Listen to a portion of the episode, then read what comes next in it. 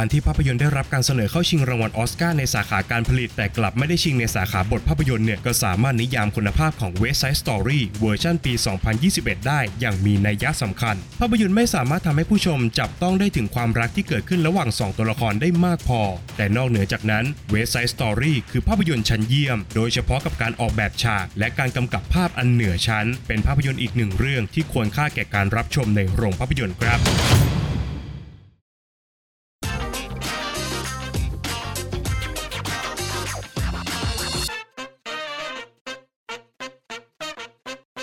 สวัสดีครับ ยินดีต้อนรับเข้าสู่ฟิเมนรีวิวนะครับ และภาพยนตร์ที่เราจะนำมารีวิวกันในวันนี้ก็คือ West Side Story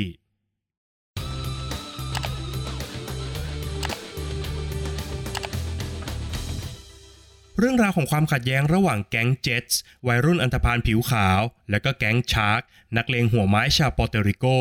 โดยอันธพาลทั้งสองแก๊งต่อสู้เพื่อแย่งชิงดินแดน และก็อำนาจการปกครองในสลัมที่กำลังจะถูกกวาดล้าง โทนี่ ผู้ก่อตั้งแก๊งเจ็ตส์กลับตกหลุมรักกับมาเรีย น้องสาวของหัวหน้าแก๊งชาร์กแม้ความรักของทั้งคู่จะเต็มไปด้วยความหอมหวานนะครับ แต่ในขณะเดียวกันมันก็ทำให้ความขัดแย้งระหว่างทั้งสองแก๊งรุนแรงถึงขีดสุด โทนี่และก็มาเรียเนี่ยจึงต้องประคับประคองความสัมพันธ์ และก็พยายามจะคลี่คลายความขัดแย้งระหว่างแก๊งลงให้ได้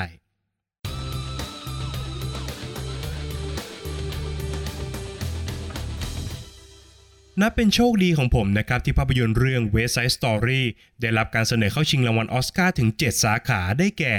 การออกแบบเครื่องแต่งกายยอดเยี่ยม การออกแบบฉากยอดเยี่ยม การบันทึกเสียงยอดเยี่ยม การกำกับภาพยอดเยี่ยม นักแสดงสมทบหญิงยอดเยี่ยมของ Ariana DeBose ผู้กำกับภาพยนตร์ยอดเยี่ยมของ Steven Spielberg และสุดท้ายก็คือภาพยนตร์ยอดเยี่ยมครับ นั่นจึงทำให้ West Side Story เนี่ยได้รับโอกาสในการหวนคืนโรงฉายอีกครั้ง จนผมได้มีโอกาสไปรับชมในที่สุดนะครับ แต่สังเกตไหมครับว่า แม้ว่า West Side Story เนี่ยจะได้รับการเสนอเข้าชิงรางวัลอสการ์ถึง 7 สาขา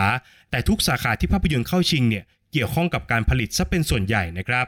แต่ภาพยนตร์กลับไม่ได้รับการเสนอเข้าชิงรางวัลอสการ์ในสาขาบทภาพยนตร์ยอดเยี่ยม ดังนั้นเงื่อนไขตรงนี้นะครับ มันก็สามารถนิยามคุณภาพของ West Side Story เวอร์ชันปี 2021 ได้อย่างมีนัยยะสำคัญครับ หากพิจารณาจากเนื้อเรื่องของภาพยนตร์แล้วนะครับ ปัจจัยสำคัญในการดึงผู้ชมเอาไว้กับเรื่อง ย่อมเป็นประเด็นความรักที่เกิดขึ้นท่ามกลางความขัดแย้ง ซึ่งเป็นจุดเริ่มต้นและแรงขับเคลื่อนหลักของภาพยนตร์ครับ ปัญหาสำคัญก็คือ West Side Story เนี่ยกลับไม่สามารถทำให้ผู้ชม จับต้องได้ถึงความรักที่เกิดขึ้นระหว่างโทนี่และก็มาเรียได้อย่างที่ควรจะเป็น ด้วยความที่เป็นภาพยนตร์มิวสิควลนะครับทำให้เรื่องราวและก็ความรู้สึกของตัวละคร ถูกพรรณนาผ่านบทเพลงอันแสนไพเราะ ซึ่งบอกเล่าถึงความฟุ้งฝัน และก็ห้วงอารมณ์ของการตกหลุมรักของตัวละครนะครับ แต่เมื่อมองจากเหตุผลและก็ความเป็นมนุษย์แล้วเนี่ยการที่โทนี่และก็มาเรีย พบกันได้เพียงแค่หนึ่งวัน แล้วทั้งคู่ก็ชวนกันหนีไปแต่งงานเนี่ยมันก็ดูจะเป็นเรื่องที่ไร้เดียงสาเกินไปสักหน่อยครับ ซ้ำร้ายก็คือมิติของตัวละครยังขาดความลึก โดยเฉพาะเรื่องราวความขัดแย้งระหว่างแก๊งเจ็ตส์และก็แก๊งชาร์กเนี่ยถูกนำเสนอบนพื้นฐานของความแตกต่าง และก็การเหยียดชาติพันธุ์ แต่ผู้ชมเนี่ยกลับไม่ได้รู้สึกเอาใจช่วยในการตัดสินใจของสองแก๊งอันธพาลนี้ได้เลยนะครับ โดยเฉพาะกับผู้ถูกกระทำอย่างแก๊งชาร์กซึ่งภาพยนตร์ไม่ได้ถ่ายทอดให้เห็นถึงความยากลำบากของชาวเปอร์โตริโก ในการตั้งถิ่นฐานบนดินแดนแห่งโอกาสอย่างสหรัฐอเมริกาได้อย่างที่ควรจะเป็น ทำให้ทุกการสูญเสียที่เกิดขึ้นบนจอเนี่ยไม่สามารถเรียกร้องความเห็นอกเห็นใจจากผู้ชมได้มากพอครับ แต่นอกเหนือจากนั้นแล้วนะครับ West Side Story คือภาพยนตร์ชั้นเยี่ยมที่ควรค่าแก่การเข้าชิงรางวัลทั้ง 7 สาขาอย่างไร้ข้อกังขาครับ โดยเฉพาะกับการออกแบบฉากและการกำกับภาพอันยอดเยี่ยม สามารถเนรมิตบรรยากาศของเมืองนิวยอร์กอันเสื่อมโทรมและก็ผุพัง จากการไล่ที่ในยุคเปลี่ยนผ่านได้สวยงามมากๆ โดยภาพแห่งความผุพังนะครับตัดกับการร้องเล่นเต้นรำของทีมนักแสดงทุกคนได้อย่างสวยงามแปลกตา การออกแบบท่าเต้นและก็การเลือกเพลงของภาพยนตร์นั้น ก็สามารถสื่อความหมายในแต่ละฉากออกมาได้อย่างลึกซึ้ง รวมถึงถ่ายทอดห้วงอารมณ์ของตัวละครออกมาได้อย่างไม่เคอะเขินครับ ในแง่ของการแสดงนั้นคนที่โดดเด่นที่สุดคงต้องยกให้ Ariana DeBose ที่โดดเด่นและก็ขโมยซีนได้อยู่ตลอดเวลาครับ การแสดงของเธอนั้นสามารถถ่ายทอดความทะเยอทะยานในการตามล่าความฝัน ความสุขของเธอไม่ได้อยู่กับคนรัก และก็ความทุกข์ระทมที่เธอต้องกล้ำกลืนฝืนทนออกมาได้อย่างน่าสะเทือนอารมณ์มากๆ ขณะที่การร้องเพลงและก็การเต้นของเธอนั้นก็สุดเหวี่ยงครับ และก็สามารถเปลี่ยนจอภาพยนตร์ให้กลายเป็นสปอตไลท์บนฟลอร์เต้นรำของเธอได้อย่างยอดเยี่ยมรองลงมาก็คงจะต้องมองไปที่ Rachel Zegler ที่สามารถถ่ายทอดความไร้เดียงสา และก็ห้วงอารมณ์ความรักอย่างบริสุทธิ์ใจของเธอได้อย่างน่าสนใจครับ แต่สำหรับ Ansel Elgort นั้นแม้ว่าการร้องเพลงของเขาจะทำได้ดีนะครับ แต่ในแง่ของการแสดงของเขากลับน่าผิดหวังครับ เขาไม่สามารถบริหารเสน่ห์ของเขาให้ครองใจผู้ชมได้เท่าที่ควร โดยสรุปแล้วนะครับภาพยนตร์เรื่อง West Side Story เป็นภาพยนตร์อีกหนึ่งเรื่องที่ควรค่าแก่การรับชมครับน่าเสียดายที่โดยส่วนตัวเนี่ยผมไม่อินกับประเด็นความรักของเรื่อง จึงทำให้อรรถรสโดยรวมสำหรับผมนั้น มันไม่ได้ออกมาอิ่มเอมขนาดนั้นครับ แต่ถึงกระนั้น West Side Story ก็ยังคงเป็นภาพยนตร์ musical ฟอร์มยักษ์ ภายใต้การกำกับภาพยนตร์ของพ่อมดแห่งวงการฮอลลีวูดอย่าง Steven Spielberg การกลับเข้ามาฉายในโรงภาพยนตร์ครั้งนี้ อาจจะไม่ได้ยืนระยะนานเท่าไหร่นักนะครับ เพราะฉะนั้นใครที่ยังพลาดโอกาสรับชมในครั้งที่แล้ว รีบตีตั๋วแล้วเดินเข้าโรงภาพยนตร์ได้เลยครับ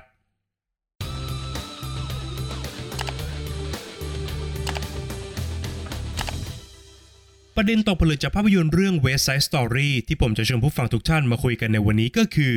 ความขัดแย้งที่เกิดจากอคตินำมาซึ่งชัยชนะอันว่างเปล่า แม้ว่าภาพยนตร์เรื่อง West Side Story จะเล่าเรื่องราวในยุคปี 1950 นะครับ แต่เนื้อหาโดยรวมของภาพยนตร์นั้นยังคงเชื่อมโยงกับปัจจุบันได้อย่างแนบเนียนมากๆโดยภาพยนตร์โฟกัสไปที่ความขัดแย้งระหว่างสองแก๊งอันธพาลซึ่งโกรธเกลียดกันจากการแบ่งแยกเชื้อชาติ สีผิว ภาษา และวัฒนธรรมที่ต่างกันของพวกเขา แต่ในขณะเดียวกันความขัดแย้งของพวกเขาเนี่ยกลับไม่มีเหตุผลใดรองรับ และไม่มีความคิดที่จะแก้ไข หรือว่าพัฒนาทุกอย่างให้ดีขึ้นแต่อย่างใดครับ สิ่งที่น่าเจ็บปวดยิ่งกว่าความขัดแย้งอันไร้เหตุผลก็คือ พวกเขามักจะทารบกันอยู่เสมอทุกครั้งเมื่อมีโอกาสนะครับ เพียงเพื่อจะแย่งพื้นที่การปกครองของกันและกัน หากใครเป็นผู้ชนะในศึกแต่ละครั้งเนี่ยก็จะได้รุกคืบเข้าไปยังพื้นที่ของอีกฝ่ายมากขึ้นทีละเล็กทีละน้อย แต่พวกเขากลับมองไม่เห็นภาพที่ใหญ่กว่า อย่างการเปลี่ยนแปลงที่กำลังจะมาถึงย่านเวสไซด์อันเป็นถิ่นฐานของพวกเขาได้เลยครับ ภาพยนตร์บอกกับผู้ชมอย่างชัดเจนครับว่า ในไม่ช้าเนี่ยย่านสลัมที่พวกเขาอาศัยอยู่กำลังจะถูกรื้อถอน แล้วก็เปลี่ยนให้กลายเป็นแมนชั่นสุดหรูของชนชั้นสูงแทนครับ ซึ่งนับเป็นแผลกดทับสารชนชั้นล่างอย่างพวกเขา เพราะว่าหากชนชั้นสูงเข้ามาอาศัยในย่าน West Side เมื่อไหร่เนี่ย พวกเขามีอันจะต้องระหกระเหินออกจากพื้นที่ เนื่องจากค่าครองชีพจะสูงขึ้นอย่างฉับพลัน และหากพวกเขาเลือกที่จะต่อสู้ พวกเขาก็จะเป็นได้เพียงแค่ชนชั้นแรงงานในย่านคนรวยเท่านั้น แต่แม้ความเปลี่ยนแปลงกำลังจะเกิดขึ้นตรงหน้า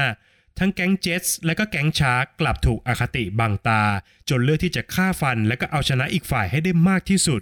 แม้ว่าชัยชนะของพวกเขาเนี่ยจะเต็มไปด้วยความว่างเปล่าก็ตามครับ West Side Story เลือกตอกย้ำความน่าหดหู่ของความขัดแย้ง โดยการสร้างความรักอันแสนบริสุทธิ์ขึ้นระหว่าง 2 ตัวละครหลัก พวกเขาทั้งคู่เนี่ยยืนอยู่ท่ามกลางความขัดแย้งของ 2 แก๊งอันธพาล โดยโทนี่เองนั้นมองเห็นสัจธรรมของชีวิต หลังจากที่เขาถูกสั่งจำคุก จากการทำร้ายนักเลงแก๊งตรงข้ามนะครับ หลังจากที่เขาก้าวเดินออกสู่อิสรภาพอีกครั้ง สิ่งที่เขามองหาไม่ใช่การล้างแค้น แต่เป็นความรัก และโอกาสครั้งที่สองในการใช้ชีวิตอย่างคนธรรมดาครับ ขณะที่มาเรียเองเนี่ยก็ต้องการยุติความขัดแย้งระหว่างทั้งสองแก๊ง เพราะว่าเธอเชื่อมั่นในความรักบนความแตกต่าง แล้วก็พร้อมจะต่อสู้เพื่อมันอย่างสุดความสามารถ สิ่งที่ตัวละครทั้งคู่ต้องเผชิญนั้นจะลงเอยอย่างไร ต้องไปติดตามกันในโรงภาพยนตร์นะครับ ความขัดแย้งนั้นเป็นเรื่องที่อยู่คู่กับสังคมมนุษย์มานานเหลือเกินครับ แต่บางครั้งเนี่ยความขัดแย้งกับการพัฒนาก็เดินเคียงคู่กันมาอย่างไม่ได้นัดหมายครับ เพราะความขัดแย้งที่เกิดขึ้นจากหลักการและเหตุผลที่ไม่ตรงกัน ทางออกของความขัดแย้งก็คือ การหาคำตอบที่ดีที่สุดในสถานการณ์นั้นๆ และแน่นอนครับว่าคำตอบที่สามารถทำให้ความขัดแย้งสงบลงได้ก็คือ การพัฒนาที่จะส่งผลดีต่อทั้งสองฝ่ายนั่นเองครับ อย่างไรก็ตามนะครับบทสรุปของภาพยนตร์เรื่อง West Side Story บอกกับผู้ชมอย่างชัดเจนนะครับว่า ความขัดแย้งที่เกิดจากอคติและปราศจากเหตุผล ย่อมนำมาซึ่งความสูญเสียและชัยชนะอันว่างเปล่าเสมอ ฝากไว้ให้คิดกันนะครับ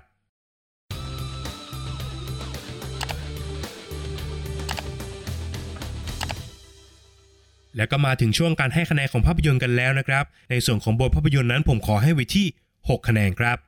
อย่างที่บอกไปในช่วงรีวิวนะครับว่ากุญแจสำคัญของภาพยนตร์เนี่ยก็คือการทำให้ผู้ชมอินไปกับความรักของสองพระนางในเรื่อง ซึ่งเกิดขึ้นท่ามกลางความขัดแย้งของสงครามระหว่างแก๊งนะครับ แต่ภาพยนตร์กลับล้มเหลวในจุดนี้ครับ แม้ว่าประเด็นความขัดแย้งของเรื่องเนี่ย จะถ่ายทอดออกมาได้ดีแค่ไหน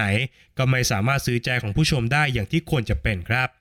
ส่วนของงานสร้างนะครับ ผมขอให้ไว้ที่ 8 คะแนนครับ จุดเด่นสำคัญของภาพยนตร์ก็คืองาน production จริงๆนะครับ โดยเฉพาะกับงานด้านภาพ การออกแบบฉาก รวมถึงการออกแบบท่าเต้น และก็เพลงประกอบของภาพยนตร์นั้น ทุกอย่างออกมาเป็น musical ฟอร์มยักษ์นับเป็นการรีเมคภาพยนตร์ระดับตำนานได้อย่างสมเกียรติมากๆครับ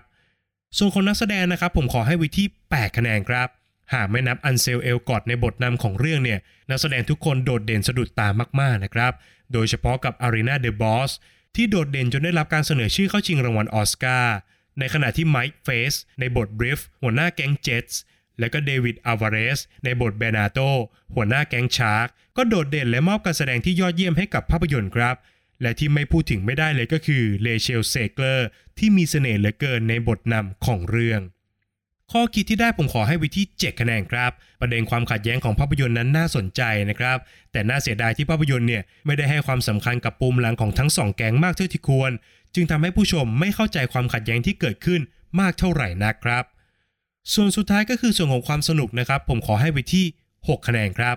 คะแนนส่วนนี้ค่อนข้างจะเป็นส่วนตัวนิดนึงนะครับ เพราะว่าสิ่งที่ผมเสียดายมากๆ ก็คือตัวหนังเนี่ยไม่สามารถทำให้ผมอินไปกับเรื่องราวความรักของตัวละครได้ ซึ่งหากลดการพรรณนา ความฟุ้งฝัน หรือว่าบทเพลงในช่วงเวลานั้นลงสักเพลงหนึ่งเนี่ยแล้วก็เปลี่ยนมาเป็นการให้ความสำคัญกับโมเมนต์ที่ทำให้ตัวละครทั้งคู่พัฒนาความสัมพันธ์มากขึ้น ผมน่าจะอินกับเรื่องราวทั้งหมด โดยเฉพาะกับตอนจบของภาพยนตร์มากกว่านี้ครับ จากคะแนนทั้ง 5 ส่วนนะครับหารเฉลี่ยกันออกมาแล้ว ทำให้ภาพยนตร์เรื่อง West Side Story ได้คะแนนเฉลี่ยจากฟิเมนต์ไปอยู่ที่ 7 คะแนนครับ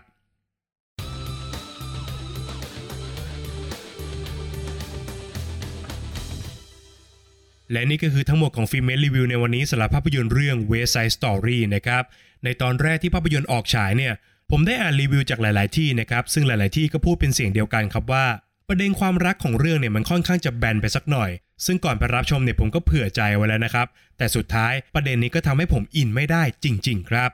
ก่อนจากกันไปนะครับ อย่าลืมกดไลค์กด subscribe แล้วก็กดกระดิ่งแจ้งเตือนในทุกแพลตฟอร์มที่ทุกท่านกำลังฟังอยู่ด้วยนะครับ ไม่ว่าจะเป็น Facebook Apple Podcast Spotify รวมไปถึง YouTube Channel นะครับ นอกจากนี้ทุกท่านยังสามารถเข้ามาพูดคุยกับฟิเมนได้ในกลุ่ม Open Chat ทาง Line นะครับ ทุกท่านสามารถค้นคำว่าฟิเมนแล้วกดจอยกันเข้ามาได้เลยครับ ใน EP หน้าฟิล์มเมนจะนำเสนอ content อะไรนั้น ต้องขอติดตามกันด้วยนะครับสำหรับวันนี้ฟิล์มเมนขอลาไปก่อน สวัสดีครับ